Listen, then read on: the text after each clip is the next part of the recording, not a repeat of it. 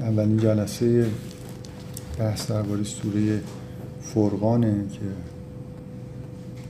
فکر می‌کنم تو این جلسه به جای اینکه شروع کنیم از اول من تصمیمم اینه که یه خورده درباره کلیت سوره صحبت هایی بکنیم. شاید به این دلیل که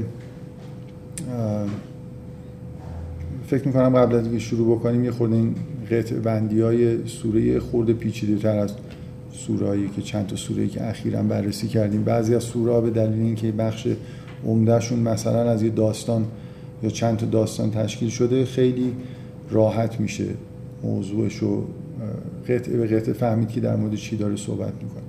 اینجا شاید یه مقدار پیچیده تر بد نیست که اولش اینجوری شروع کنیم بعد حالا هر مقدار که وقت شد به همون ترتیب آیات از ابتدا می‌خونیم. البته یه کاری هم که می‌تونیم بکنیم اینه که یه قسمتی از آخر سوره قطعه از آخر سوره رو که جالبه بخونیم. بذارید پیش بریم ببینیم چه جوری جلسه پیش میره. خب در مورد سوره فرقان چیزهایی که ما می‌دونیم حالا قبل از اینکه شروع بکنیم در موردش صحبت کردن اینه که جزء سوره های قطعا فکر می‌کنم توافق کامل وجود داره که سوره مکیه محتوای سوره هم اینو میرسونه. یعنی، آیات توحید و قیامت معاد و نبوت و کلا بحثا این نوع بحثاییه که توی سوره مکی بیشتر در واقع هستن. احکام یا مثلا داستانهای مربوط به وقایع زمان پیغمبر که خیلی هاشون در واقع تو سوره های مدنی اومدن اینجا خبری ازشون نیست به نظر میاد که از نظر تاریخی هم توافق هست به هر حال که سوره حدود سال مثلا 6 هفته به قبل از هجرت به. مدینه توی مکه نازل شد حالا این خیلی نکته مهمی نیست که سالش رو بدونیم. ولی به هر حال فضای سوره فضای سوره مکی. نکته دیگه ای که معمولا در موردش صحبت می کردیم هنوزم حالا بد نیست از اولی اشاره بهش بکنیم درباره اسم سوره است که چون من بخوام چه نخواهم اولین آیه سوره رو که بخونیم چون اسم سوره توش هست یه بحثی در موردش پیش میاد دیگه.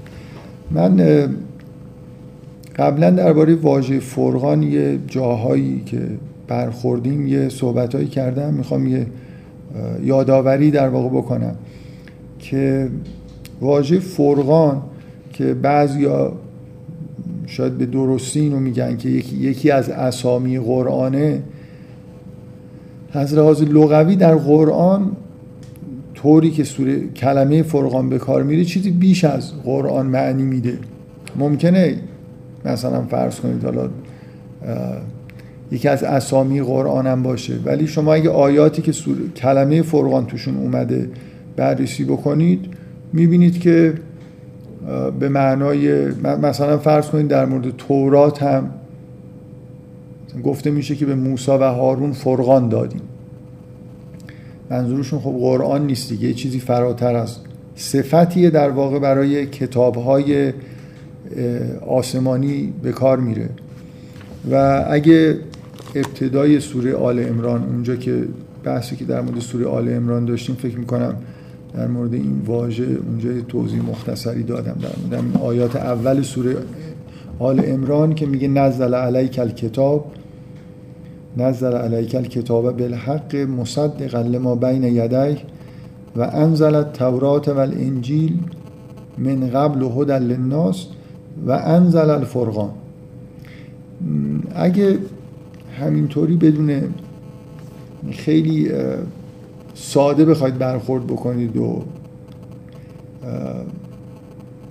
آیات معنی بکنید به نظر میاد که اگه کسی این فرض کنید یه آدمی که اصلا نمی‌دونه که موضوع قرآن و انجیل و نمی‌دونم تورات و فرقان اینا چیه. فکر می‌کنم الفاظ رو که نگاه می‌کنید به نظر میاد که انگار یه چیز چهارمیه. می‌دونید؟ یعنی یه این آیاتی همچین حسی داره دیگه. نزل علیک الکتاب و بالحق یه کتابی به تو به حق نازل شده و انزل التورات و الانجیل من قبل. قبلا هم انجیل و تورات نازل شده و انزل الفرقان. و فرقان نازل کرده خداوند. مثل ما می‌دونیم که فرقان یه اسم یک کتاب دیگه ای نیست. مثلا کتاب حضرت ابراهیم اسمش فرقان نیست. ولی اگه ندونیم این واژه رو جای دیگه ندیده باشیم این آیات رو بخونیم حس این که انگار حرف از یه چیز چهارمی داره زده میشه توی آیات هست. من احساسم اینه که همون آیه‌ای که الان خوندم تو سوره آل امران حتی واژه فرقان رو فراتر از مسئله قرآن و تورات و انجیل می‌بره دیگه. مشابهش این که مثلا در قرآن گفته میشه که اگر تقوا پیشه کنید به شما فرقان میدیم. بنابراین فرقان یه توی قرآن یه واژه با یه معنای کلی تره که از ریشه لغویش هم تقریبا میشه فهمید که معنیش چیه. از فرق گذاشتن میاد. مثلا ترجمه می‌کنن میگن چیزی که معنی می‌کنن میگن چیزی که بین حق و باطل فرق می‌ذاره. خب کتاب های آسمانی این کارو می‌کنن. ببندید در دستتون. های آسمانی این کارو می‌کنن قطعا. یکی از کارهایی که انجام میدن اینه که حق و باطل رو از هم دیگه جدا می‌کنن. و در عین ها عقل ما هم این کار می‌کنه. ما اگه با منطق به معنای امروزی هم میشه این کار رو کرد. بنابراین ما یه سری نیروهای شناختی در درونمون هم هست که اگه فعال باشن و درست عمل بکنن اینا هم این عمل فرق بین حق و باطل رو تا حدودی انجام میدن. بنابراین عجیب نیست اگه گفته بشه که مثلا اگه درست زندگی بکنید تقوا داشته باشید به شما فرقان میدیم. یعنی یه میگن به اصطلاح فرقان یعنی یه نیرویی که فرق بین حق و باطل رو بفهمید. حالا اینکه لزوما معنیش عقل یا نه فکر می‌کنم می‌تونه فراتر از چیزی باشه که ما عرفا بهش عقل میگیم. ممکنه شما یه جایی یه چیزی بهتون گفته میشه حس می‌کنید که این باطله. یا حس می‌کنید که این نمی‌تونه درست باشه این حرفی که دارن می‌زنن. تفکری هم پشتش نیست که بتونید دفاع بکنید از حس خودتون. نمی‌تونید حستون رو به صورت منطقی ازش دفاع بکنید. ولی این حس درسته. مثلا شما یه آدمی در اثر تقوا به یه جایی رسیده. فرقان بهش داده شده به این معنا که اصلا حق رو که می‌بینه مثل اینکه یه عقربه در وجودش هست که اینوری وای میسته باطل رو که می‌بینه اونوری وای میسته و یه جوری تشخیص میده حس می‌کنه که چه چیزی حقه و چه چیزی باطل. بنابراین کلا توی قرآن وقتی نگاه می‌کنید به نظر می‌رسه که ما از وقتی از فرقان داریم صحبت می‌کنیم از یه چیزی فراتر حتی از پدیده وحی داریم صحبت می‌کنیم. از هر نیرویی که از درون یا بیرون به ما حق رو بشناسونه و تفاوتش رو در با تفاوتش رو با باطل بتونیم درک بکنیم یا احساس بکنیم. در این حال می‌دونیم که قرآن این صفت فرقان رو داره و خیلی وقتا در قرآن شما اینو می‌بینید که و در ادبیات همه جا که یه صفتی به عنوان اسمم به کار میره دیگه چون غلبه داره. مثلا در صفت بارزی قرآن فرقان بودنشه. و هیچ اشکالی نداره بلکه طبیعیه که در واقع شما یه همچین واژه‌ای رو برای کل به معنای قرآن هم به کار ببرید. به نظر میاد در این آیه اول که میگه تبارک الذی نزل الفرقان علی عبدهی منظور از فرقان واقعا قرآنه. قرآن از اون جهتی که فرق می‌ذاره بین حق و باطل اینجا بهش داره اشاره میشه. تأکید در واقع روی همین ویژگی جدا کننده بودن و جدا کننده بودن حق و باطله که توی این چیزی که به پیامبر نازل شده وجود داره. خب از اسم سوره و همین آیه اول به نظر میاد که خب بالاخره باید پیش بینی بکنیم که در مورد یه سوره قرار بحث بکنیم که توش مسئله وحی و نزول قرآن جزء مسائل محوری. در واقع نبوت اینجا شاید بشه گفت که موضوع محوری سوره است. با اسم اسمشو که میشنوید همینطور احساس می‌کنید. شروع هم که میشه با ذکر در واقع نزول فرقان به بند که خداوند بر بنده خودش یعنی پیامبر نازل کرده و ویژگی جدا کننده حق و باطل به اضافه این که میگه لیکون للعالمین نظیرا اینکه برای انظار مردم در واقع این نازل شد. خب این شروع سوره است دیگه. ما فعلا در واقع با یه همچین پیشفرزی آیه اول رو که می‌خونیم اسم سوره رو که شنیدیم وارد سوره میشه خب حالا بذارید در مورد این به اصطلاح قطعاتی که سوره ازش تشکیل شده یه خورده صحبت بکنیم. مشخصا از یه جایی یعنی شما سوره رو که شروع می‌کنید به نظر میاد از آیه سه به بعد یه موضوعی شروع میشه دیگه. ادعاهای کسانی که کفر میورزن در مقابل نبوت پیغمبر نسبت به همین پدیده وحی و نبوتی که در واقع پیامبر مدعیش هست. آیه که میگه وقال الذین کفروا ان هذا الا افکن افتراه و اعانه علیه قوم آخرون. از هر نظر یه دفعه شما در نظر محتوا از نظر لحن کلام از نظر اینکه واژه قاله مثلا اولش اومده و قال الذین کفروا اینا همه یه جوری انگار با آیات قبل خودش فاصله ای میندازه دیگه. فکر کنم بنابراین طبیعیه که شما مثلا سه تا آیه اول رو کنار هم دیگه مثل یه مقدمه و آیات شروع در واقع سوره در نظر بگیرید. از آیه سوم به بعد رو به عنوان یه موضوع جدیدی که داره شروع میشه بهش نگاه بکنید. آیات اول سه آیه اول ادعای در واقع نبوت رو تثبیت می‌کنن که خداوند قرآن رو نازل کرده و موضوع اصلی در واقع کتاب توحیده. بعد شروع میشه که اینا حالا کسانی که مخالف با نبوت هستن و تکسیب می‌کنن چی میگن؟ ادعاهاشون چی هست؟ بذارید ستایه اول بخونیم و بعد شروع کنیم در مورد این آیات سوم به بعد یه مقدار صحبت بکنیم.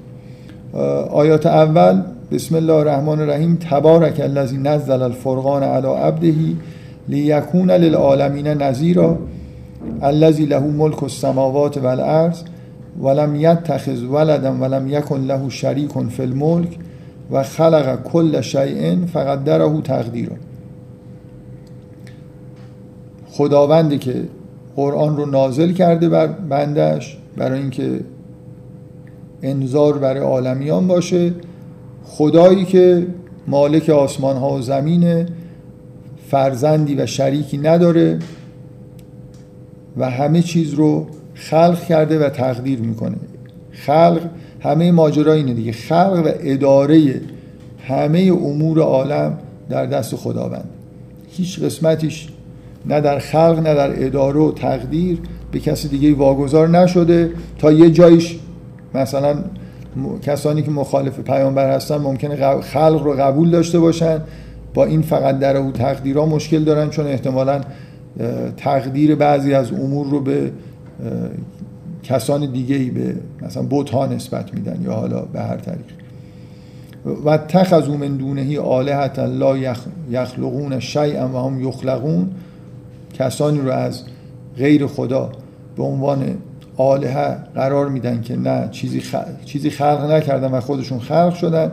ولا یملکون لانفسهم ذرا ولا نفعا ولا یملکون موتا ولا حیاتا ولا نشورا. مالک چیزی برای خودشون برای خودشون ضرر و نفعی مالک نیستن و نه موت و حیات و نشوری رو مالک نیستن. مرگ و زندگی و دوباره در زنده شدنشون و در دست خودشون نیست. نمیشه این آیات رو خب این آیات از نظر محتوا که روشنه دیگه. یه در واقع مقدمه نبو, نبو خداوند وحی رو نازل کرده و موضوع اصلی هم توحیده. کسایی هم که مخالف در واقع پیامبر هستن مشکل با توحید دارن دیگه. یه بیانی از اینکه کسی که این رو نازل کرده مالک همه چیزه و بعضیا این رو قبول ندارن. نمیشه این سه تا آیه رو بخونید و توجهتون جلب نشه به تکرار واژه ملک توی این آیات. الذی له ملک السماوات والارض لم یکن له شریک فی الملک ولا یملکون لانفسهم ذرا ولا نفعا ولا یملکون موتا ولا حیاتا ولا نشورا. چهار تا واژه ملک توی سه تا آیه توی در واقع دو تا آیه خیلی واضحه که بالاخره نظر آدم رو جلب می‌کنه. و به اضافه چیزهای دیگه که نظر آدم رو جلب می‌کنه این شروع عبارت تبارکه چیا نظر آدم رو جلب می‌کنه؟ چیزهایی که یه خورده کمیاب باشن یا مثلا فرض کنید همینجور چه... ملک ممکنه واژه کمیابی در قرآن نباشه ولی چهار ملک در دو آیه یه مقدار بالاخره جلب نظر می‌کنه دیگه. سه تبارکه در یک سوره هم جلب نظر می‌کنه. مخصوصا اینکه یکیش در ابتدای سوره اومده باشه این واژه تبارکه هم بالاخره تو این سوره یه جوری آدم باید انگار نظرش بهش جلب بشه. و اینکه یکی یکی دیگه از تبارکه ها که در اول سوره اومده میگه تبارک الذی به یده الملک باز نظر آدم به این همنشینی تبارکه و ملک جلب می‌کنه. من فعلا دارم نظرتون رو به این چیزا جلب می‌کنم یعنی این سه تا آیه اولی که می‌خونید شما آیه اول سوره ملک اینه که تبارک الذی به یده به یده الملک. و اینجا مخصوصا می‌خوام نظرتون رو جلب بکنم به اینکه این تبارکه دو بار دیگه توی سوره تکرار میشه و چون یه عبارت یه مقدار خاصه باید به تکرارش دقت بکنیم دیگه. یعنی دقت کردن به این معنا که من وقتی سوره با تبارک الذی نزل الفرقان شروع شده دوباره که بعد از حدود یه صفحه وقتی می‌خونم یه بار دیگه میشنوم تبارک الذی انشاء مثل اینکه یه جوری یادم میاد میام اول سوره دیگه. این این به من یه چیز میده. چجوری بگم؟ یه جور یه جور برجستگی میده دیگه. اون اون آیه رو آیه دوباره تکرار شدنش یه جوری در واقع برجسته می‌کنه و ناخداگاه آدم رو در واقع به یاد شروع سوره میندازه. بنابراین ویژگی های اگه از نظر محتوا که روشنه که سوره داره در واقع با ادعای نبوت و توحید شروع میشه که طبیعیه و ویژگی های لفظیش ایناست که من سعی کردم بهشون اشاره بکنم. بذارید یه ویژگی لفظی دیگه هم توی این سوره از همین الان چون به نظرم میاد که بارزه بعد نیست که همین الان بهش اشاره بکنم. من گاهی اوقات چیزهایی رو نگه میدارم برای خالی نبودن عریضه مثلا برای جلسه دوم. ولی بذارید همین الان خوبه که این موضوع رو ببینیم. تعداد واژ... یه صنعتی وجود داره توی ادبیات صنعت لفظی و توی صنایع ادبی. میگن صنعت تضاد. یعنی مثلا اینکه چیزهای متضاد رو شما کنار همدیگه بیارید بهش میگن صنعت تضاد.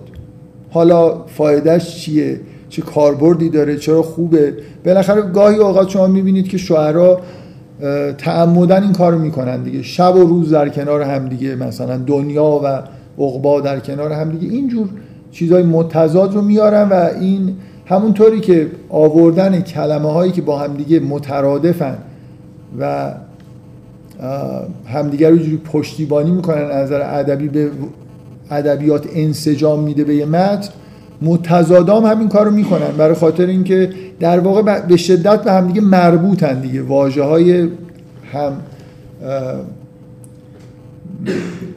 واژه‌ای که با همدیگه هماهنگی دارن. تضاد خودش در واقع نقطه مقابل یه نقطه یه جوری انگار یه ارتباط خیلی خیلی شدیدی با خودمون واژه اولیه داره.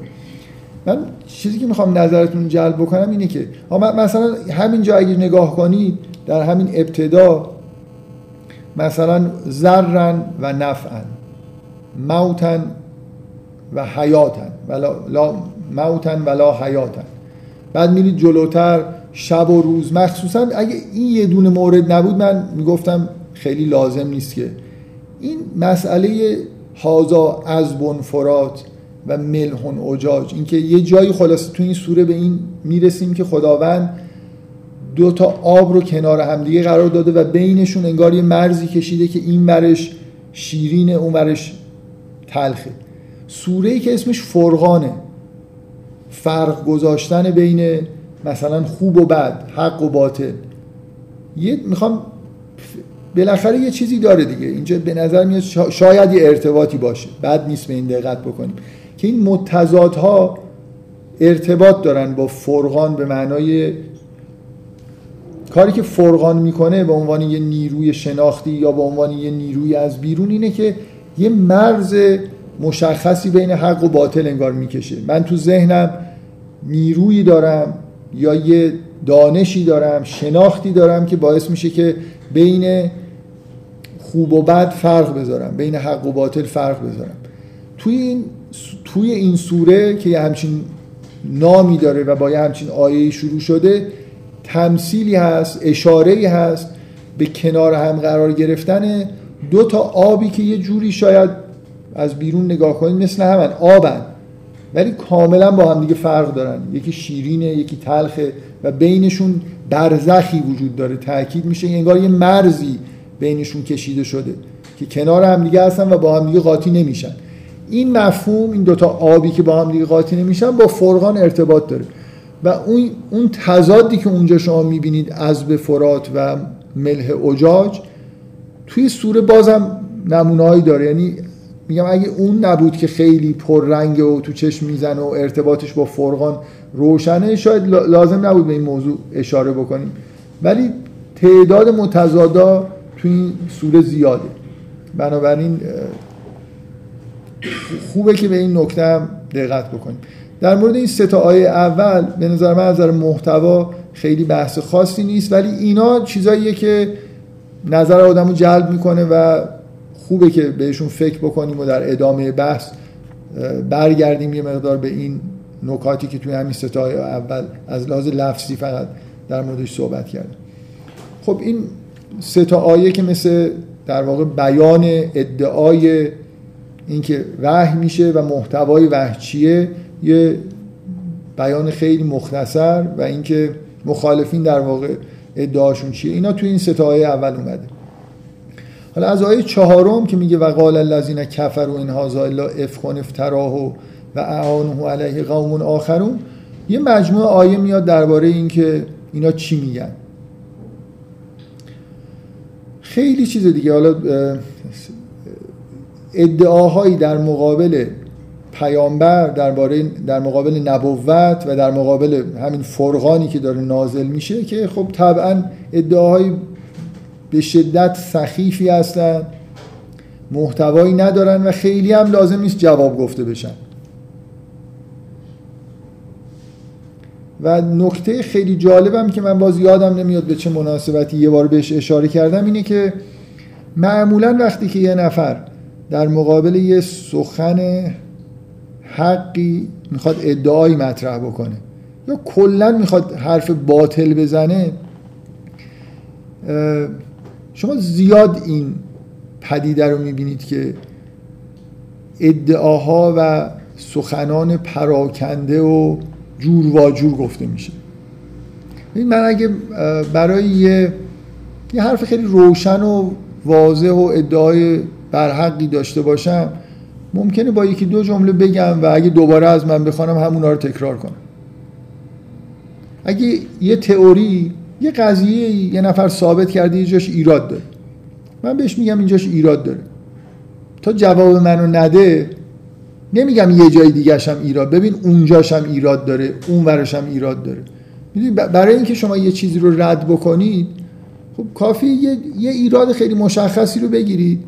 و طرف نمی‌تونه جواب بده مسئله حل میشه دیگه. ولی همیشه توی قرآن سوره مثلا انبیا در ابتداش اگه نگاه بکنید خیلی این با چیز بیشتری شاید حتی از اینجا. اینکه یه حرفایی می‌زنن دیگه. ببینید مثلا میگن که قال الذین کفروا ان بذارید اون سوره انبیا رو من بهش اشاره می‌کنم. می‌خوای اول اون سوره انبیا رو یه بار یادم نیست به چه مناسبتی به همین ابتدای سوره انبیا اشاره کردم توی یه جلسه ای که اینا ایرادای حرفای ادعاهایی که در مقابل پیغمبر دارن چجوریه. میگه که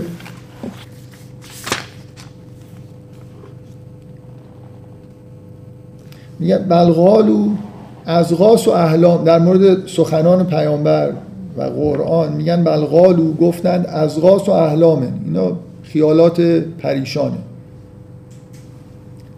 بل افتراهو. مثل اینکه یا افترا زده.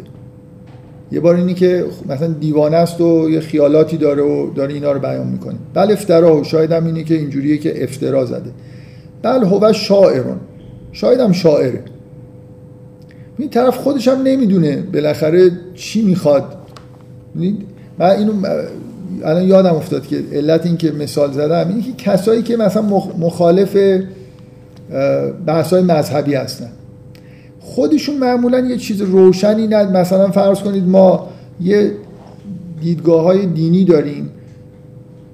همه ادیان توش مشترکن و شاید خیلی از غیر ادیان که جهان مثلا توسط خداوند خلق شد. یه عده مخالف این تئوری هستن. ولی چیزی هم ندارن برای گفتن. فقط فقط مخالفن. اصلا این واژه جالبیه که آدمای غیر مذهب آدمایی که مخالف مذهبن توی عرف بین المللیش هم انگلیسی بهشون میگن ایتیست توی خود این واژه معنیش مستتر هست که اینا حرفی برای گفتن ندارن. فقط حرف تیستا رو قبول ندارن. در اگه ازشون بپرسید که جهان چجوری خلق شده میگن حالا شاید اینجوری شده شاید اونجوری شده. شاید هم هیچ کدوم اینا نباشه. فقط اونی که تو میگی نیست. اینا اینا حرفشون اینه که اینکه تو میگی بهش وحی میشه این نیست. حالا یا از غاس احلامه یا افتراست یا شاعره داره شعر میگه. این ادعاهای پراکنده اینه که یه چیزی رو نمی‌خواد قبول بکنه طرف. و دنبال این میگرده که یه چیزی بگه. ولی واقعیتش اینه که چون چون وقتی که یه حقیقت یه جا وجود داره شما یه چیز مشخصی برای گفتنش دارید یه حقیقتی رو دیدید می‌خواید بیان بکنید.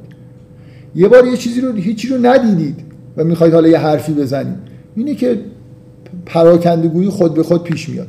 من خیلی وقت قبل یادم نیست حالا به مناسبت این حرف رو زدم که اگه یه نفر توی جلسه دیر اومد. ازش پرسیدید که چی شده که دیر اومده؟ گفت مثلا آره صبح بچم مریض بود داشتم می اومدم ماشینم هم ایراد داشت. یه چیز دیگه دو سه تا چیز گفت یه چیزی نمی‌خواد بگه. حالا یه چیزی من مثلا کار داشته رفته یه کار بازار یه چیزی روش نمیشه اونو بگه. چند تا چیز داره میگه. آدم یه جای دیر کرده یه دلیلی معمولا داره همونو میگه دیگه. یعنی کلا چند تا حرف زدن غالبا اینجوریه که حرف رو تقویت نمی‌کنه. شما چند تا ایراد می‌گیرید معلومه خودتون هم حستون اینه که هیچ کدوم ایرادا ایرادای قاطعی نبوده. ولی آدم یه دونه ایراد من میگم یه قضیه است یه جاش یه ایراد واضحی داره. خب من همونو میگم. اصلا دیگه وقتی من به ایراد یه قضیه می‌رسم بقیه‌اشو نمی‌خونم که ببینم دیگه چه ایرادایی داره. یه جوری خب همونجا. حالا اینجا شما چیزی که این ادعاهایی که می‌بینید اصلا اینا با هم دیگه خیلی سازگار هم نیستن. من مثالی که همون سوره انبیا رو میگم یادم افتاد که قبلا به چه مناسبت گفتم. فکر می‌کنم به این مناسبت گفتم که شما این کتابای ضد مذهبی رو همین الان بخونید کتابایی که بر علیه مثلا پیامبر نوشته شدن. مثل این داستانی هست که یه پرنده ای می‌رفت مثلا لک لک رو می‌دید از گردنش خوشش میومد عوض می‌کرد گردن خودشو. بعد نمی‌دونم می‌رفت دورنا رو می‌دید چه پاهای درازی داره عوض می‌کرد. دوم تابوس رو می‌گیره آخرش این کتاب های داستان های نقاشی بچه هاست که آخرش تبدیل به موجودی می‌شد با دوم تابوس و گردن لک لک و نمی‌دونم پای فران یه چیز عجیب و غریبی که بلافاصله هم شکار می‌شد. که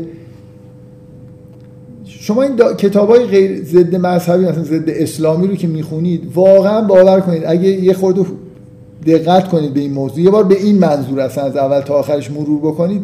مجموع حرفایی که در مورد پیغمبر می‌زنن از طرف آدم بسیار باهوشی. برای اینکه خب اصلا یه نهزت اینجوری رهبری کرد.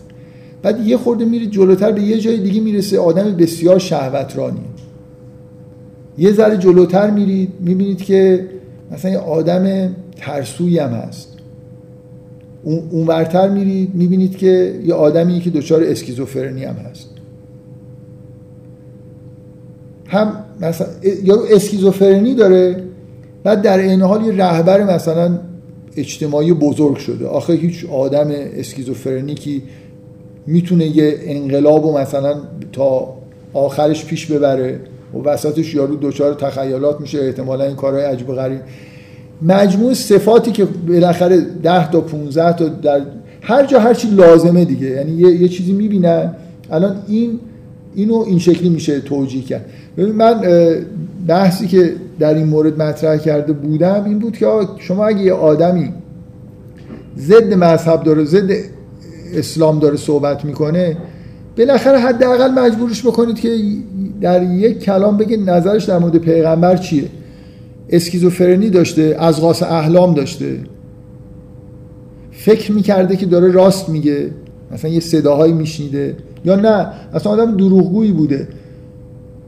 دروغگو به این معنا که می‌دونسته که بهش وحی نمیشه. خودش میومده این حرفا رو می‌زده.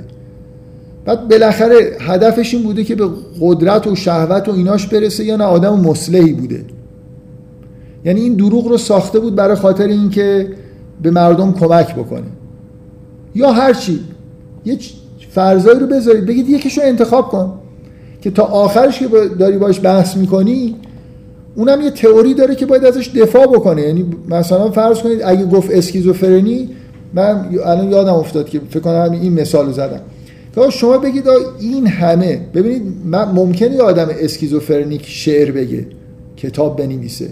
بعدم در نیاد مثلا شعرهای سورئالیستی ادبیات سورئالیستی تولید بکنه.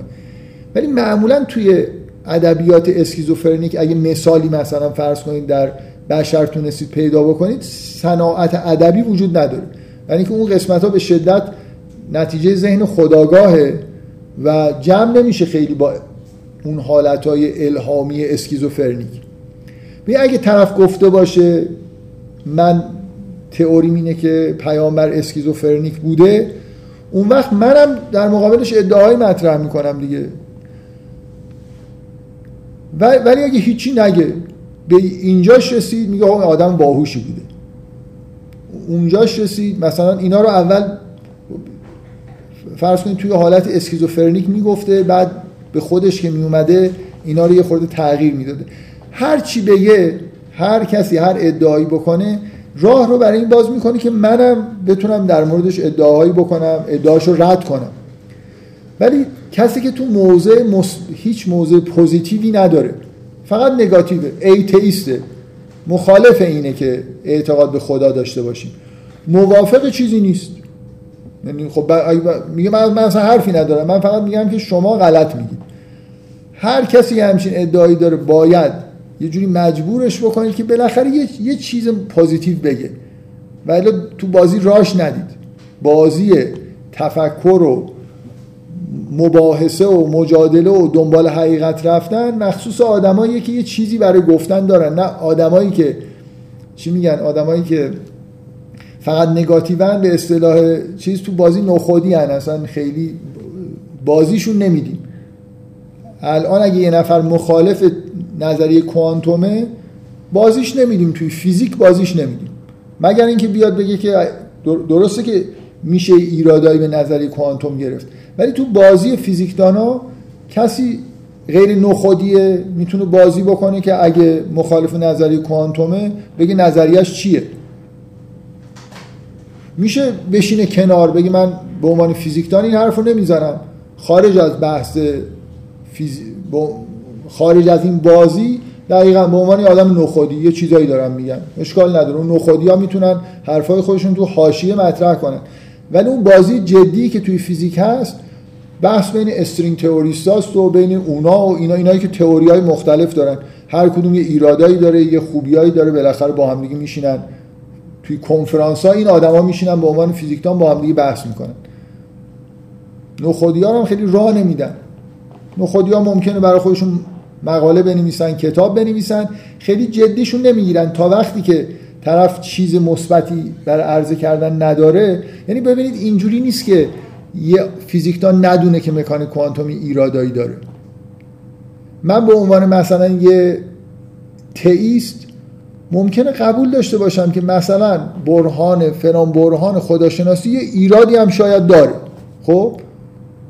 اشکال نداره. من به عنوان یه معتقدم ممکنه یه ایرادایی توی تئوریای خودم ببینم.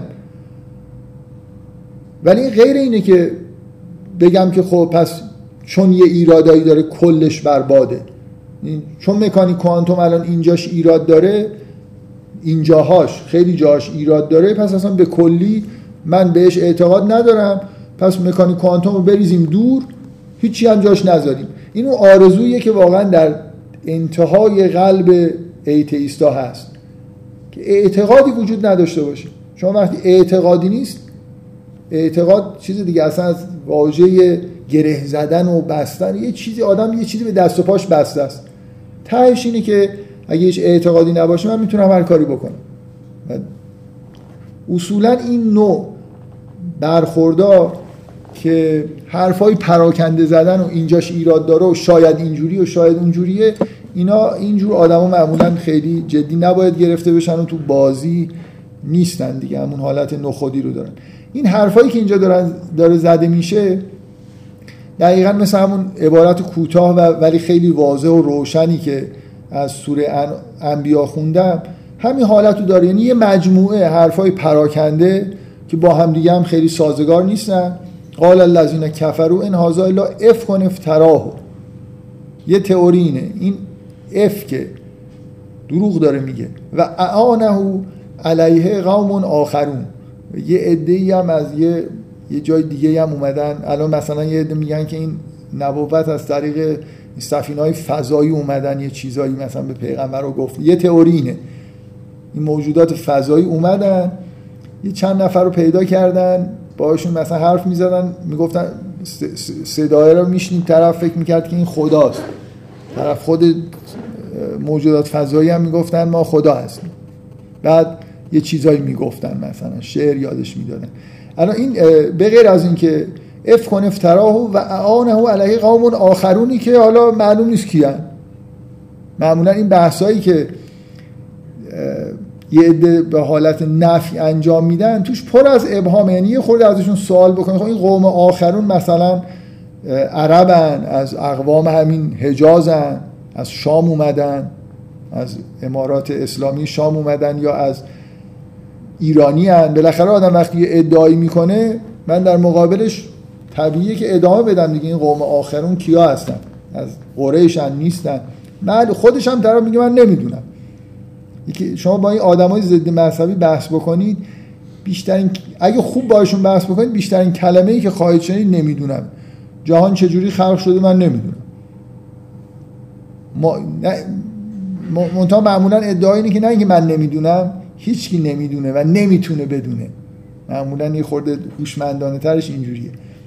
پیغمبر اسکیزوفرنی بوده دروغ می‌گفته نمی‌دونه. فقط اونی که میگه نیست پیغمبر نیست بقیه چیزا ممکن. حالا اینجا یه قومی هم یه قوم آخرونی هم هستن که این. و قالو اساطیر الاولین. و قالو اساطیر الاولین ها فهیه تملا علیه بکرتن و اسیلا این اساطیر اولینی که صبحها و شبها روزا که می‌بینن پیغمبر داره توی به قول خودشون در اسواق راه میره بنابراین اون لحظه‌ای که نمیبیننش شب و روز که توی آخر شب و اول روز که تو خونشه یه عده میان براش املا می‌کنن میگن این اساطیر اولین و همونا رو میاد به ما مثلا میگه. قالو مال ادعای دیگه اینه که اصلا حالا حرفاشو کار نداریم. مال حاضر رسول یعکل یعکل الطعام و یمشی فی الاسواق. چجوری این آدم مثلا رسول خداست بعد در بازارها با ما راه میره و تعام غذا می‌خوره. بفرم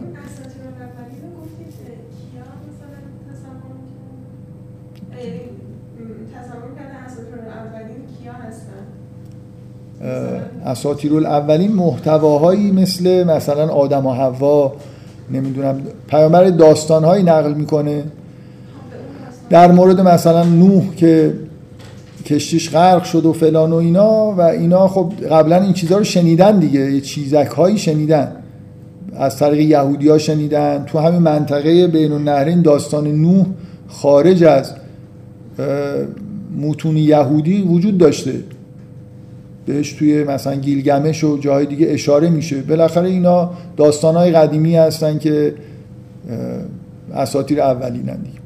چندین بار در قرآن این ذکر میشه که در مقابل پیامبران این ادعا وجود داشت که اینا اساطیر اساطیر میگن.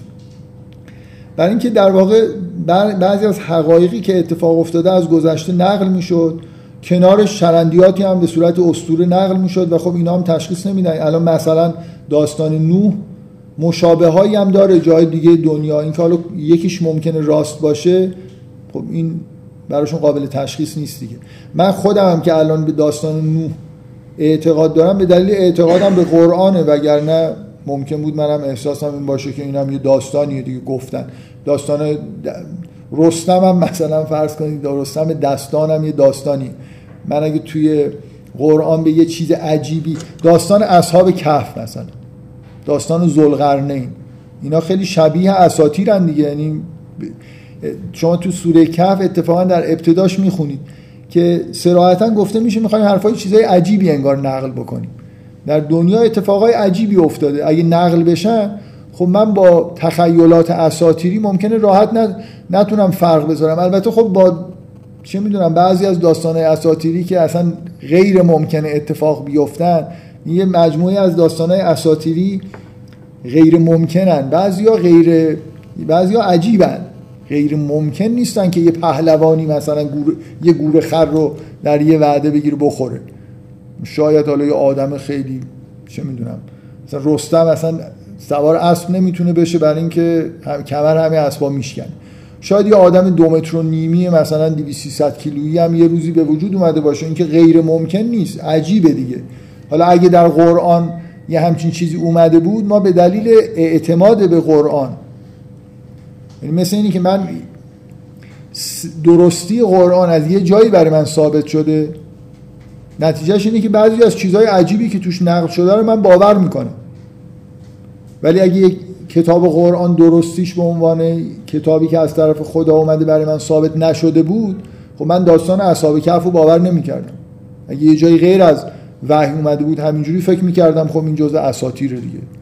یه آدمایی برن 300 سال نمیم تو غار بخوابن و بعد بیدار شن و به نظر چیز خیلی عجیبی میاد. اتفاقای معجزه آسایی در جهان افتاده که غیر از مشابه در واقع بعضی از این اتفاقایی که افتاده منشأ بعضی از اساطیرن یعنی اساطیر روی اتفاقای واقعی سوار شدن. یه اتفاقی اول افتاده بعد شرح و بستش دادن با تخیل خودشون.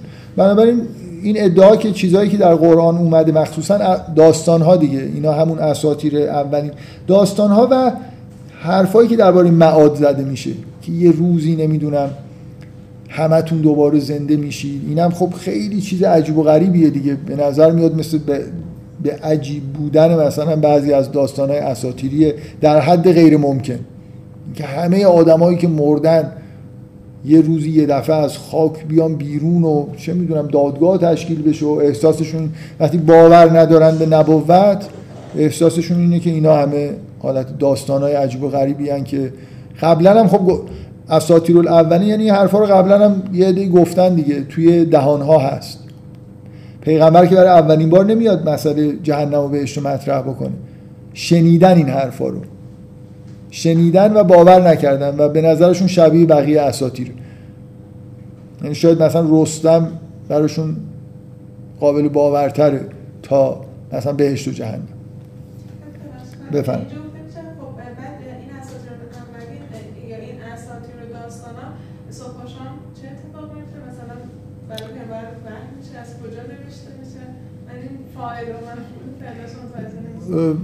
نکته اینه که مجهوله دیگه. یعنی اونا خودشون هم که بپرسید خیلی تئوری رو. مثل همین که اعانه علیه قوم آخرون که معلوم نیست قوم آخرون که مجهوله دیگه. میان مثلا میگن.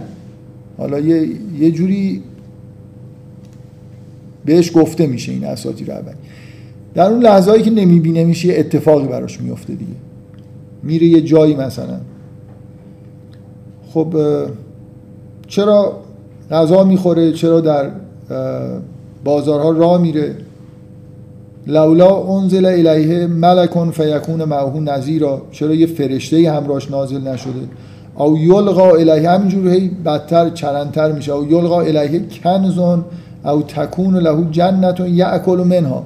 این دیگه واقعا اینو من اینو کیه؟ آدم خیلی خنگشون احتمالا گفت بعضیاشون یه خورده بالاخره که ایراد اینه که چرا گنجی همراهش نداره یا یه باغی نداره که ازش بخوره. اینش نمی‌دونم. یه باغ نداره ازش بخوره. از ایدهش اصلا چیه؟ این مشکل کجاست که چرا پیغمبر یه باغی نداره؟ این وقال از ظالمونه این تتبعون الا رجلا مسهورا جادو شده بودن هم یکی از ادعاهاست. یا بهش اساتی رو میگن یا اینجوریه یا اونجوریه یا سحر شده. تا اینکه من همشو نمی‌خونم دارم چند تا ادعای پراکنده ای که اینجا گفته میشه رو می‌خونم. بعد میگه انظر کیف ضربوا لك الامثال فزلوا فلا یستطیعون سبیلا. تقریبا اینجا جوابی داده نمیشه به غیر از یه مورد که میگه که قل انزله الذی یعلم السر. تقریبا هیچ جا پاسخی داده نمیشه. اون مورد هم به, به اون صورت پاسخ اون ادعا نیست. در واقع تکرار ادعای خود پیغمبر. انظر کیف ضربوا لك الامثال فزلوا فلا یستطیعون سبیلا تبارک الذی ان شاء جعل لك خیرا من ذلك جنات تجری من تحت الانهار و یجعل لك قصورا از اینجا وصل میشیم به قیامت. ببینید اون ادعایی که میگه این چرا باغ نداره؟ میگه میگه تبارک الذی ان شاء جعل لك خیرا من ذلك جنات تجری من تحت الانهار. ادعای اونو داره جواب میدی خدا می‌تونه انگار تو همین دنیاست. یعنی این صفت این مسئله جنات تجری من تحت الانهار ما می‌دونیم که وصف قیامت وصف بهشت در واقع. یه جوری از ادامه همین مکالمه ها منتقل میشیم به بهشت و جهنم. در واقع مثل اینه که ما می‌دونیم که بالاخره خداوند اون جنتی که اینا تو این دنیا دوست دارن ببینن پیغمبر داره که نه جنت جنات تجری تحت الانهار به پیغمبر خواهد داد و به همه مؤمنین. و یجعل لک قصورا به جای یه نمی‌دونم صندوقچه گنج به قصرهایی به پیغمبر خواهد داد. میگه در همین دنیا می‌تونست بده. این این واژه ها ما رو زمینه رو آماده می‌کنه برای اینکه وارد صحنه های قیامت بشیم. صحنه های که این آدمایی که این حرفا رو می‌زدن اونجا در واقع دارن عذاب میشن و مورد بازخواست قرار می‌گیرن. این اینکه این اینو از اینجا تا آخر این قطعه ای که خوندم اینو یه قطعه بگیریم. بعد بگیم بقیهش بحث بهش و جهنمه. من احساسم اینه که شاید بهتر باشه که چون ببینید شما حالا ادامه رو که می‌خونید اون قسمتی که بحث جهنم شروع میشه این ادعاها دوباره تکرار میشن. این در واقع از لحاظ ادبی این مثل چیز میمونه. مثل اینکه شما یه مثلا فیلم درست کنید یا یه قطعه ادبی بنویسید اد... وضع این دنیای این آدما که چه حرفای باطلی می‌زدن و چطور رفتار می‌کردن رو نشون بدید. بعد انگار یه فلاش فورواردیه که چه بلایی داره سرشون میاد. دوباره برگردید عقب. یه لحظه نشون بدید که اینا چی دارن میگن. دوباره برید جلو. نشون بدید که چه اتفاقی براشون میفته. یه فکر می‌کنم خوب کل اینا رو یه قطعه در نظر بگیریم. قطعه ای که این دنیا و اون دنیا رو انگار کنار هم دیگه داره. و مثلا مجبور میشیم بگیم این یه قطعه است بعد یه قطعه جهنمه بعد دوباره یه قطعه مشابه اینه. بعد دوباره شما یه جوابی در مورد این حرفایی که اینجا می‌زدن و وسط آیات جهنم میشنوید. بنابراین یه رفت و برگشتی شما بین این ادعاها و عواقبی که این ادعاها برای این آدما به دنبال داره توی این قطعه نسبتا بزرگ که خیلی ادامه پیدا می‌کنه می‌بینید. تا جایی که آیات مربوط به توحید شروع میشه شما به طور مداوم در واقع این رفت و برگشت و بین این زمان و حال حرفایی که اینا می‌زنن و توصیف آخرت دارید حداقل تا آیه سی و چهار یه همچین چیزی ادامه داره که بعد یه قسمتی از تاریخ انبیا میاد. بفرمایید. آه. این به نظرتون با ذهنیت طبیعیشون که اولا که یه نفر اومده که خودشو فرستاده یه خدای آسمان ها زمین می‌دونه و طبعا خودشون میگن که خب حالا که با خدا در ارتباط حتما از اون گنجی نم نسلی برده یا اینکه مثلا تو گذشته میدن که شاها که به قدرت می‌رسیدن خب آره مطمئنا دلیلی که طرف داره میگه اینه که اینقدر یارو مثلا براش گنج و اینجور چیزا مهمه ملک داشتن و گنج داشتن مهمه که فکر می‌کنه که خب اگه خدا به یه نفر لطف کرده لابد این چیزها رو حتما باید بهش بده. منتها من اینه که خیلی سخیفه دیگه. یعنی کسی که فرق بین پیغمبر و مثلا پادشاه رو نمی‌فهمه. فرق بین معنویت و مثلا چیزای مادی یعنی خیلی دیگه عقب افتاده است.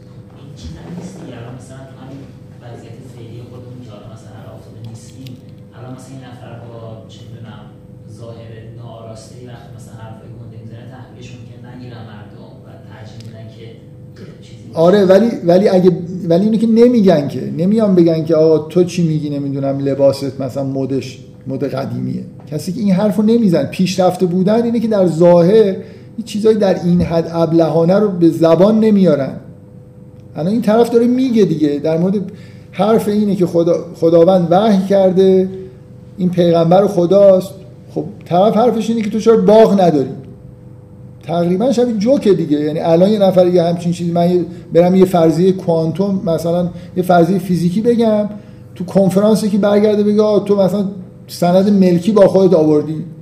مثلا ملک داری خب طرف رو فکر می‌کنم دیوانه است دیگه یا داره مثلا جوک میگه. خیلی حرف پرتیه. من من از بله؟ نه جای مثلا مسئله پیامبر جایگاه اجتماعی نیست جایگاه معنویشه به عنوان تبعیت به عنوان پادشاه که تبعیت نکنید به عنوان فرد معنوی دقیقا نکته همینه دیگه. پرت و پلا بودنش اینه که اصلا پیغمبر که نیومده بگه من مثلا فرض کنید پادش خداوند به من مثلا پادشاهی داده. بعد بگن آقا تو مثلا ملکت کجاست؟ تو نمی‌دونم سربازات کو؟ اگه من الان بگن آقا خداوند منو به عنوان پادشاه فرستاده. خب؟ شما ببینید وقتی تالوت رو به عنوان پادشاه معرفی می‌کنن ملک بشه میگن که زاده و فل علم و الجسم. بالاخره اونجا موضوعیت داره. تو چرا طور کردن پادشاه؟ مثلا قویه و علمش زیاده. مثلا فرض کنید علم چیزای نظامی بلده. چه می‌دونم؟ یه چیزی پادشاه طبیعیه که بهش بگیم که مثلا کدوم ویژگی های این دنیایی تو رو پادشاه کرد. ادعای ادعای نبوت ادعای کاملا معنویه. که خداوند به من وحی کرده منو فرستاده برای هدایت شما. حرفای منو گوش بدید چون حرفای من درسته. اصلا تنها نکته ای که در مورد پیغمبر حرف منطقیه اینه که حرفاتو بزن ما ببینیم درسته یا غلط دیگه. این که نمی‌دونم باغ داری یا نمی‌دونم گنج داری یا نداری تقریبا شبیه همونه که این نفر تو کنفرانس از مدعی تئوری جدید سند ملکی بخواد نه من که می‌دونم شما منظورتون این نیست. شما می‌خواد بگید که اونقدر هم خندهدار نیست مثلا. که من میگم. به نظر من تو این حرفایی که از اول زده میشه این آخری از همه پرتره فقط حسنش اینه که در جوابش یه آیه میاد که یه لولای خوبیه که روش میچرخیم به سمت توصیف جهنم و بهشت. به اضافه اینکه به اندازه کافی واقعا از نظر در کنهش همه این حرفا همینقدر سخیفن ولی این یکی این آخریه شاید دیگه به سخیف بودنش به اصطلاح تابلوه دیگه همه می‌فهمن.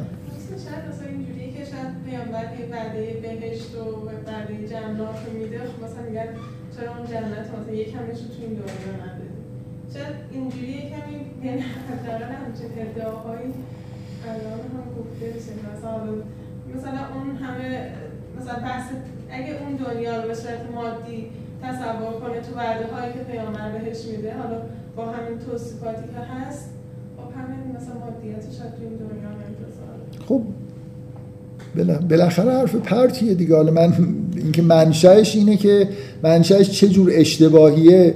آیا ربط داره به اینکه پیامبر وعده مثلا جنات داره میده یا نه؟ بالاخره اگر هم اینطوری هم باشه یه حرف کاملا داره و میگه که اصلا حرف پیامبران اینه که شما تو این دنیا که محل مثلا آزمایش کارهای خوب بکنید که در یه جای دیگه ای ثمرش رو ببینید. اصلا مگه کسی گفته که بیاید اینجا کارهای خوب بکنید که مثلا خدا همینجا بهتون باغ میده؟ به هر حال از لحاظ ادبی از اینجا منتقل میشیم به این پاسخ که اگه خداوند بخواد می‌تونه همینجا جنات رو بده و یجعل له قصورن و بعد میگه بل کذبوا به ساعت و اعتدنا. ببین من چیزم اینه که این تا یه جای دیگه این شکلی پیش میره داست, داست این سوره دیگه. صحنه های از قیامت عذاب شدن اینها همینایی که این حرفا رو می‌زدن بعد دوباره برگشتن به همین ادعاها و دوباره برگشتن به اون دنیا مثل یه در واقع تدوین موازی بین دو تا صحنه ای که همینجور پیش میره. قطع نمیشه این ادعا. این ادعا همینطور تا خیلی جاها باقی میمونه. خود ادعا یا پاسخهایی که بهش داده میشه.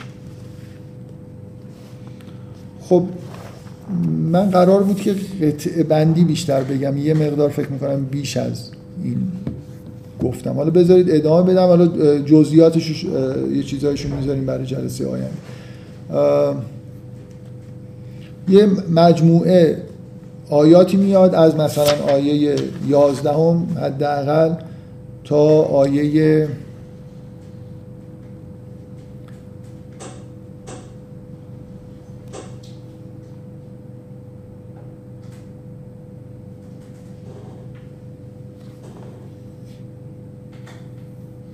مثلا آیه 19 هم فقط کذبو کن به ما تقولون فهم که میگه که اونایی که شما به عنوان شرک بهشون مراجعه می‌کردید شما رو تکسیب کردن. تا آیه 19 هم که تموم میشه میگه و ما ارسلنا قبل من المرسلین الا انهم لیاکلون الطعام و یمشون فی الاسواق. این پاسخ یکی از اون حرفایی که در ابتدا زده شد در توی اون ادعاها بود که این چرا غذا نمی‌خوره و در چیز نمیره در بازارها را میره. و جعلنا بعضکم لبعضن فتنتن فتنتن تصبرون و کان ربک بصیرا و قال الذین لا یرجون لقاءنا. لولا انزل علینا الملائکه او نرا ربنا. یکی از اون ادعا پاسخ داده میشه یه حرف دیگه ازشون نقل میشه. لقد استکبروا فی انفسهم و اتوا عتوا کبیرا.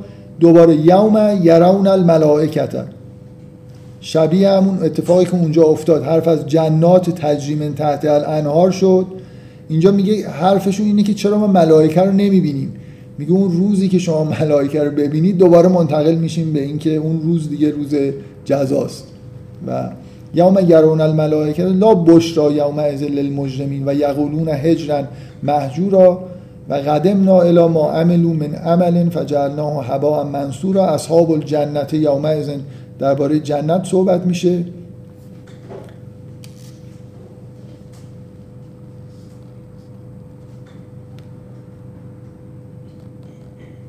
اینا اینا دیگه مثلا این حرفا یوم یعز الظالم علی یدیه یقول یا لیتن اتخذت مع رسول سبیلا. اینا در اون دنیا داره گفته میشه. حرف های این آدم ها در اون جهانی که وقتی که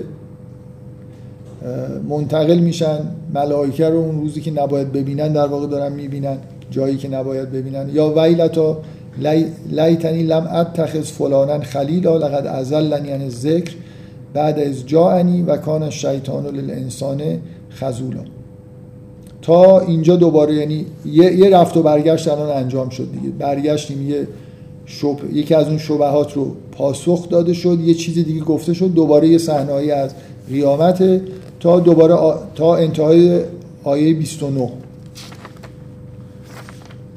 از آیه سی حداقل تا دوباره زمان حالیم. برگشتیم میگه و قال الرسول یا رب ان قوم تخذو هذا القرآن محجورا این تازه درباره به نظر میاد آدماییه که مؤمن هستن این حرف داره گفته میشه که. من بارها به دلایلی به این آیه ارجاع دادم توی بحثا که خیلی آیه وحشتناکیه برای خاطر اینکه مؤمنین زمان پیامبر خیلی خیلی مشغول به قرآن بودن و پیغمبر این حرف رو داره می‌زنه. یه مقدار ادعای عجیبی اگه یه نفر بگه منظور پیغمبر عمل مؤمنین در آینده است. چیزی که از این آیه فهمیده میشه اینه که پیامبر از محجور بودن قرآن در زمان خودش داره به خداوند شکایت می‌کنه. من یه دفعه فکر کنم هم به این روایت اشاره کردم که توی بعضی از این فکر کنم اون دفعه هم این حرف رو زدم که اصلا بعضی از روایت ها مهم نیست که صحیح باشن یا ناصحیح اون چیزی که آدم می‌خواد ازشون بفهمه فهمیده میشه. یکی از محالم نسبت داده شده به حضرت علی که در محالم یعنی چیزهایی که درباره آینده پیشگویی که حضرت علی کرده که در آخر و زمان چی میشه در یکی از این پیشگویی ها اینجوری اومده که حضرت علی میگه که مسلمین به کارشون به جایی می‌رسه که شما وقتی که در صبح مثلا در کوچه و خیابان ها راه میرید صدای قرآن رو از بالای از توی منازل نمیشنوید که مردم مشغول قرائت قرآنن.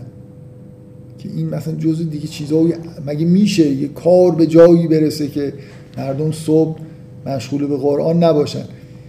مهم نیست که این از علی گفته یا نه. این یه جوری درست و غلط بودن چیزی. مهم اینه که یعنی در اون زمان این پدیده کاملا وجود داشته و بسیار عجیب بوده. چون محاله اگه یکی هم ساخته خواسته حرف عجیب بزنه دیگه. مثلا نمی‌دونم مردا لباس زنانه میپوشن زنان لباس مردانه میپوشن. حرفای عج... محالم اینجوری که حرفای عجیب و غریب میزن بالاخره این ثابت می‌کنه که در اون دوران خیلی حرف عجیبیه که یه روزی برسه که مسلمین قرآن نخونن هر روز صبح. و صداشون مثلا از همه منازل صدای قرآن نیاد. این مردمن که پیغمبر داره شکایت می‌کنه که قرآن رو محجور بینشون محجوره. قال الرسول یا رب ان قوم ان قوم اتخذوا هذا القرآن محجورا. و حقیقتا هم شما از قرائت قرآن و اینا که محجور بودن و اینا بر نمیاد. شما مثلا در یه لول برید بالاتر ببینید چقدر تفسیر نوشته شده درباره قرآن. چه مجموعه متونی که درباره قرآن در این 1400 خورده ای سال نوشته شده رو جمع کنید. تقسیم بکنید به کل متونی که مسلمین نوشتن. ببینید چه چیز وحشتناکی در میاد. چه نمی‌دونم. یه اپسیلونی در میاد واقعا. یعنی خب اگه واقعا مؤمنین و مسلمین همه اعتقادشون اینه که این وحیه باید مثلا بزرگتر از یه دوم فکر کنم در بیاد.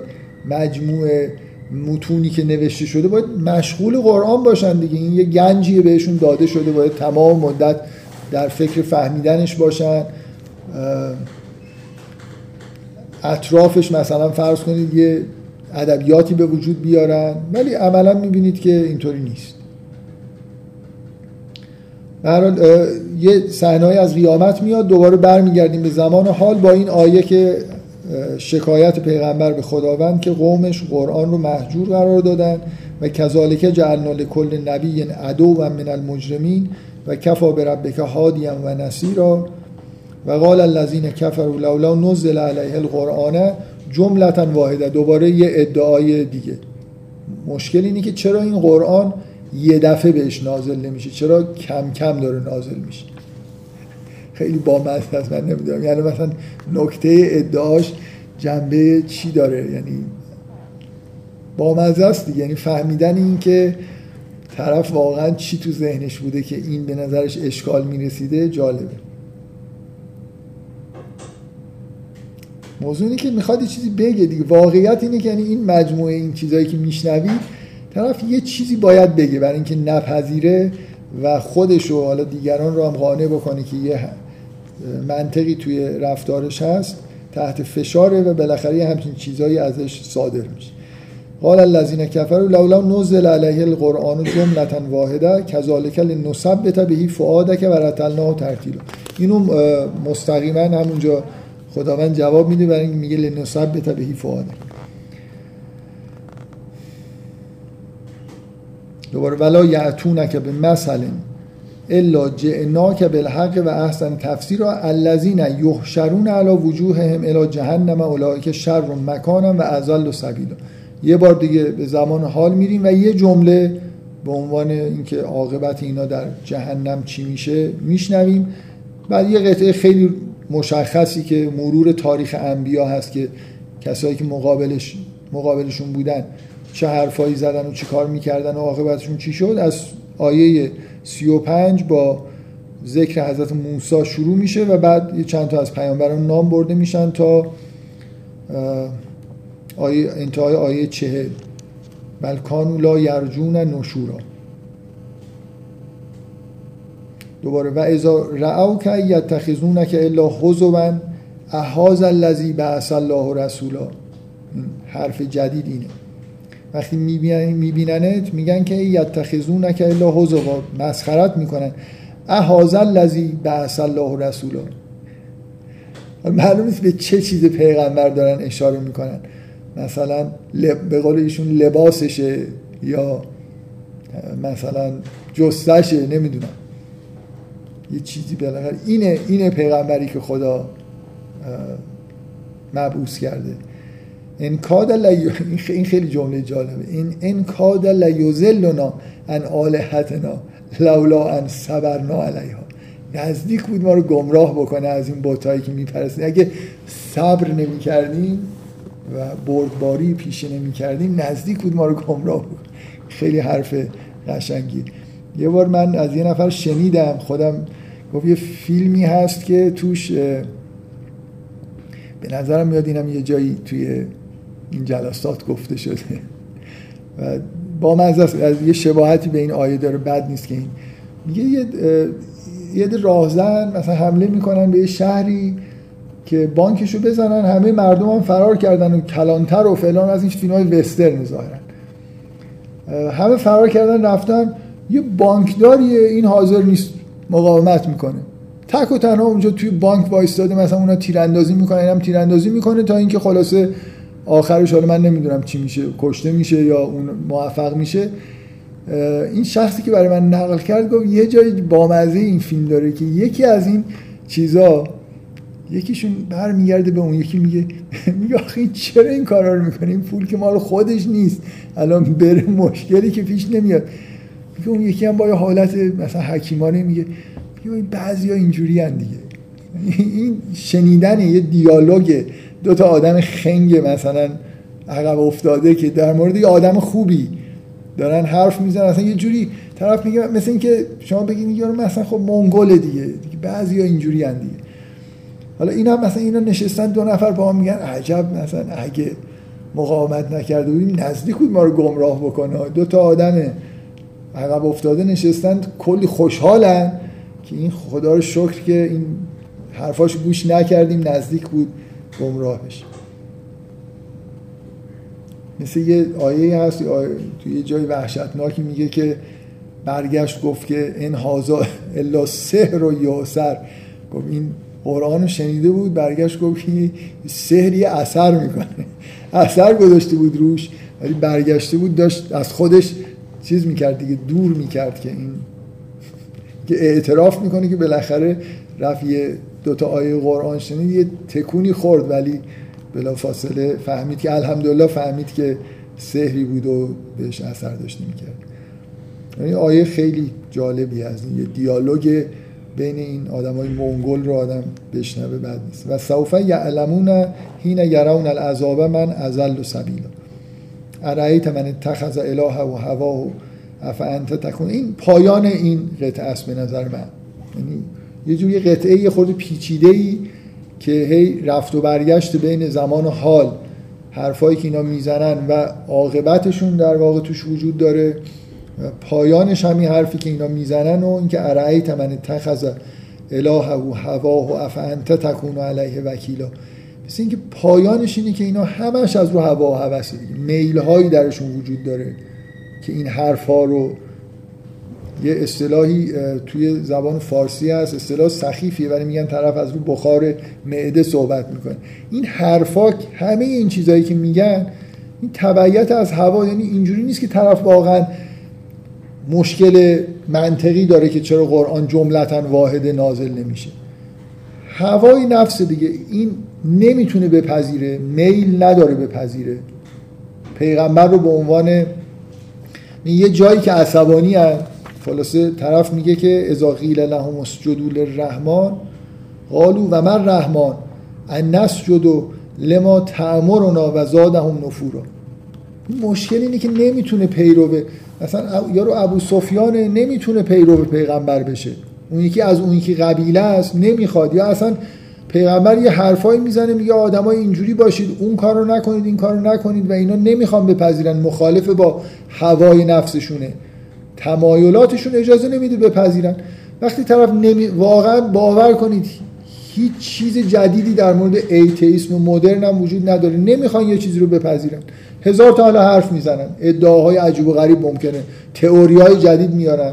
ولی واقعیتش تهش برید همینه. همه این چیزهایی که شنیدید اینه که ارائیت من اتخذ الهه هواه. افانت تکون علیه وکیلا. دیدی کسی که از میل خودش رو در واقع اله خودش گرفته پیرو میل خودشه.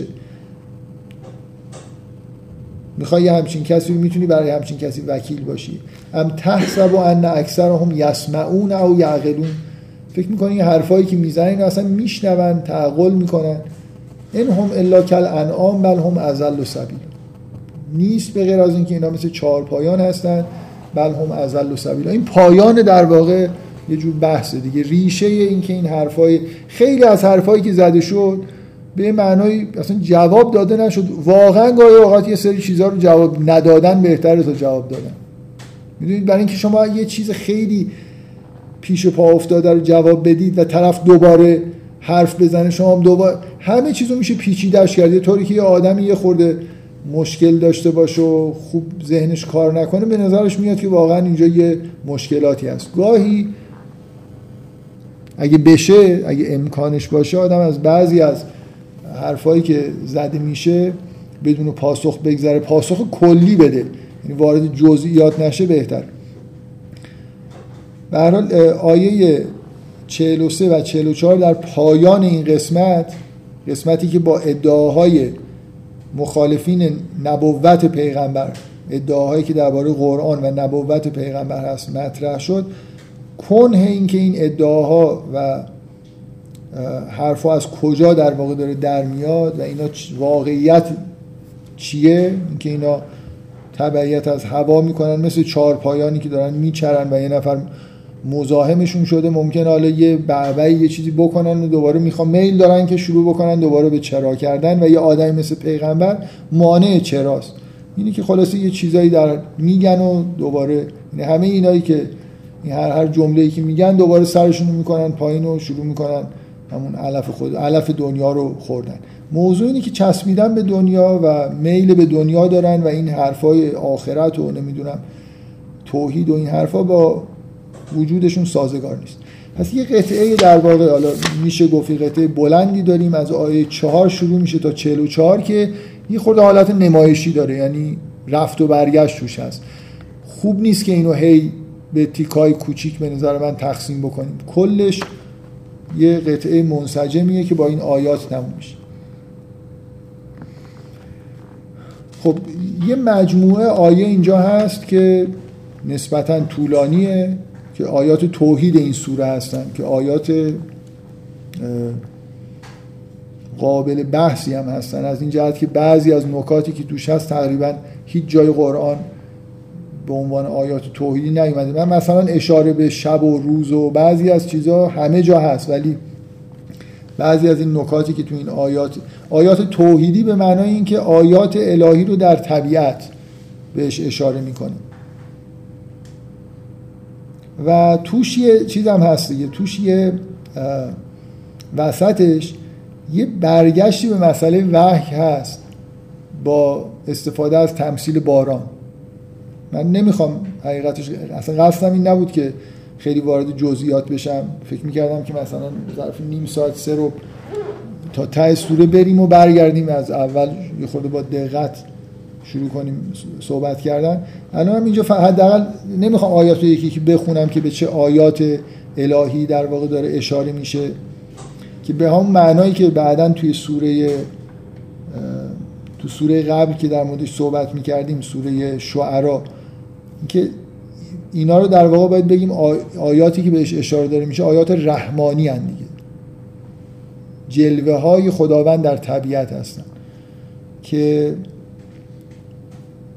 من از این جهت میگم که یک دفعه در پایان این قطعه شما چهار بار نام رحمان رو میشنوید. در پایان قطعه و شروع قطعه انتهای سوره پر از در واقع به طور فشرده چهار بار نام رحمان میاد که اینم خودش یه چیزه. در واقع از لحاظ لفظی خیلی جلب نظر می‌کنه. اینجا که حرف از باران میشه و هو الذی ارسل الریاح بشرا بین یدی رحمته و انزلنا من السماء ماء طهورا لنحیی بهی بلدتا میتا و نسقیه مما خلقنا انعاما و اناسی کثیرا و لقد صرفناه بینهم لیذکروا فابا اکثر الناس الا کفورا ولو شئنا لبعثنا فی کل قریه نذیرا. یه دفعه وسط حرف زدن در مورد اینکه باران رو میفرستیم برای مردم که رحمت و همه جا برسه و تقسیم بشه و اینا میگه که اگر می‌خواستیم لبعثنا فی کل قریت نظیرا فلا توتل کافرین و جاهد هم بهی جهادن کبیر. وحی یه جوری مثل این بارانه دیگه. نزول وحی از لحاظ معنوی مثل نزول در واقع رحمت از آسمانه که به همه جا مثلا تقسیم میشه.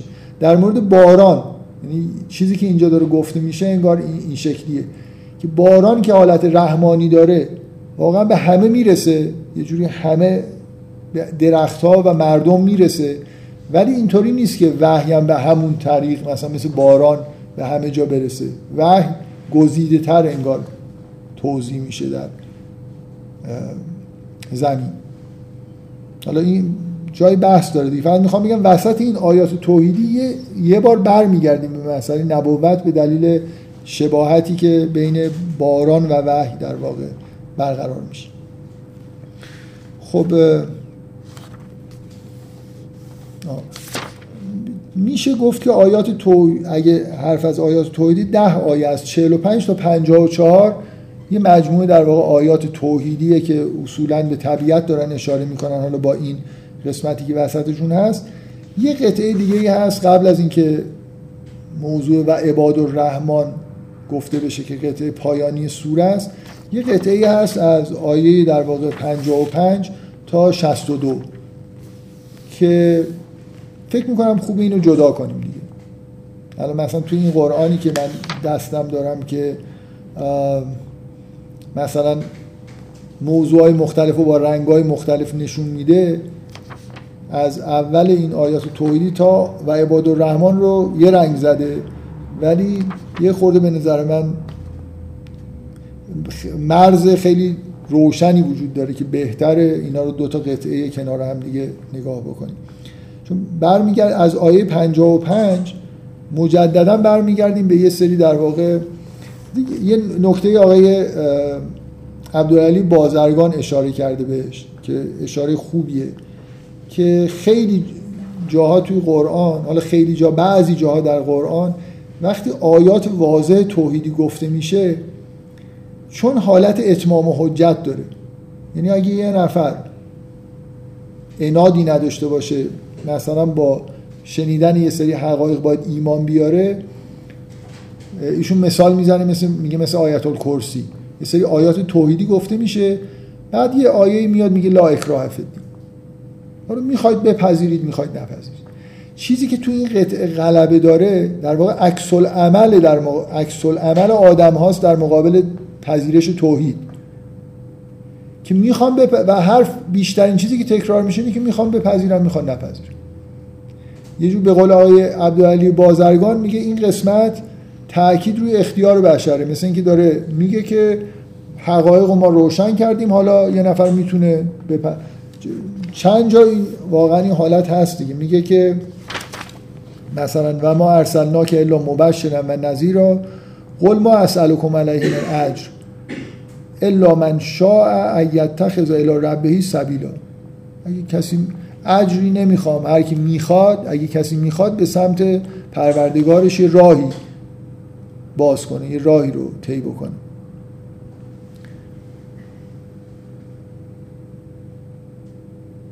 میگه مثلا آخرین آیه اینه. و هو الذی سه بار سه چهار باری همچین اشارهایی هست واضح ترینش میگه و هو الذی جعل جعل اللیل و النهار خلفتا لمن لمن اراد ان یذکر او اراد شکور اگه کسی می‌خواد ذکری بپذیره یا اگه می‌خواد شکرگزار باشه.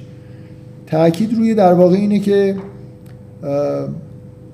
انگار تاکید روی اراده کردنه. اراده کردنه به اینکه طرف بخواد حقیقت رو بپذیره و بخواد نپذیره. که دقیقا در این آیه وحشتناکه و اذا قیل لهم اسجدوا للرحمن قالوا و من رحمان؟ انسجد لما تأمرنا و زادهم نفورا. که بهشون وقتی گفته میشه که به رحمان سجده بکنید میگن من رحمان رحمان چیه؟ آیا سجده بکنیم لما تعما اون چیزی که اینا می‌بینن محتوای حرف این که این حرفی که تو می‌زنی رو ما گوش بدیم. و زاد هم نفورا.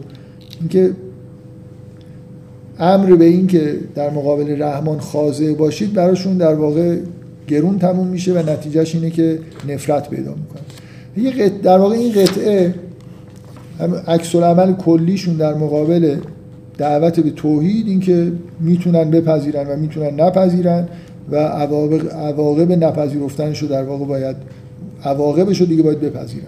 دیگه در اختیار و اراده خودشون نیست. نهایتا یه قطعه خیلی مشهوری در پایان سوره داریم که من دقیقا از نوع چیز دیگه کنتراسته. یعنی شما یه سوره شروع شد و محشور شدید با چرندیاتی که با آدم هایی که چرندیاتی می‌گفتن و عاقبت بدی پیدا می‌کردن. مثل اینکه خیلی چیز درگیری یه روایتی هست که میگه که اند از ذکر میگه در یادآوری صالحین باعث نزول رحمت خدا میشه و یادآوری آدمای بد باعث نزول غضب خدا میشه. زیادی در انگار با آدمای بد محشور شدیم. یه دفعه ورق برمیگرده دیگه. شما این سوره با یه توصیف بی‌نظیری واقعا توی قرآن شاید بی‌نظیر از آدمای خوب تموم میشه که اینا چه جور آدمایی هستن. و خیلی چیز دیگه. سوره آدم خوب نداره تقریبا. همش آدم بدا هستن. و حرفای خیلی حرفایی که آدم ذهن آدم آلوده می‌کنه. هر چقدر حالا نقل کردنش هم مخصوصا ببینید من مخصوصا به این آیه اشاره دارم. کمتر تو قرآن حرف زشت اینجوری سراحتا نقل میشه. قیل لهم اسجدوا للرحمن و قالوا و من رحمان یه حرف, حرف کفرآمیز شیطانی که از کبر در واقع می‌دونید کلا اینکه شما نزدیک بشید به حس و حالتی که یه آدم بد داره خیلی خوب نیست دیگه.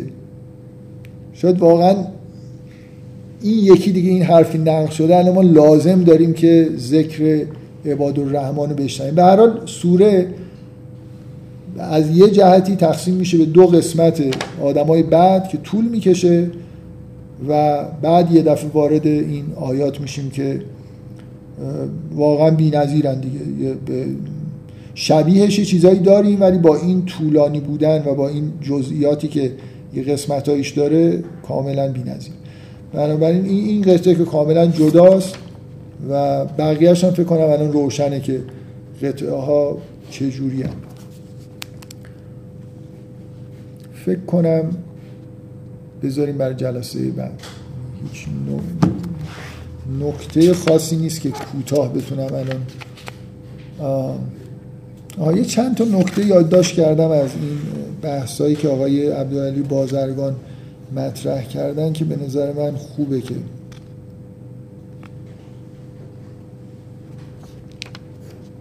یه نکته این که ایشون معمولا بحث های شمارشی خوبی می‌کنه دیگه که فرکانس تکراری بعضی از با یکی اینکه رحمان اینجا زیاده. پنج بار واژه رحمان توی این سوره اومده. یه نک... یکی از این نکاتی که ایشون همیشه خیلی روش تاکید داره آهنگ پایان آیاته. که واقعا دیگه حالا اگه یه نفر خیلی به این چیزا دقت نکنه این یه دونه سوره رو حقیقتا باید قبول بکنه که نکته خاصی در موردش هست. تمام آیات با صبورن کثیرن مسیرن مسئولن سبیلن اینجوری تموم میشه. به از یه دونه آیه. میگه وقتی یه دونه آیه وسط این همه آیه هست آدم نمی‌تونه بگه که نظرش اینجا جلب نمیشه. ایشون روی این نکته تاکید کرده که آیه 17 اینجوری تموم میشه. انتم ازللتم عبادی هاولای ام هم زل و سبیل. همین واژه سبیل چند بار به صورت سبیلا آخرش اومده. فقط این یه دونه آیه است که اینجوری تموم میشه. و ایشون بالاخره حداقل به عنوان صورت مسئله اینو گذاشته وسط که به این دقت بکنید که این یه دونه آیه این شکلیه. واژه نظیر انذار کننده چهار بار توی این سوره اومده که هر چهار بارش در انتهای آیه است که یه جوری باز وسط و این ورای آیه بودن با اینکه چهار بار این غافیه هایی که صبورن کثیرن مسیرن چهار تاش نظیرنه بالاخره یه وزنی پیدا می‌کنه دیگه یعنی اشاره کردن بهش به نظر من ج... چیز موجه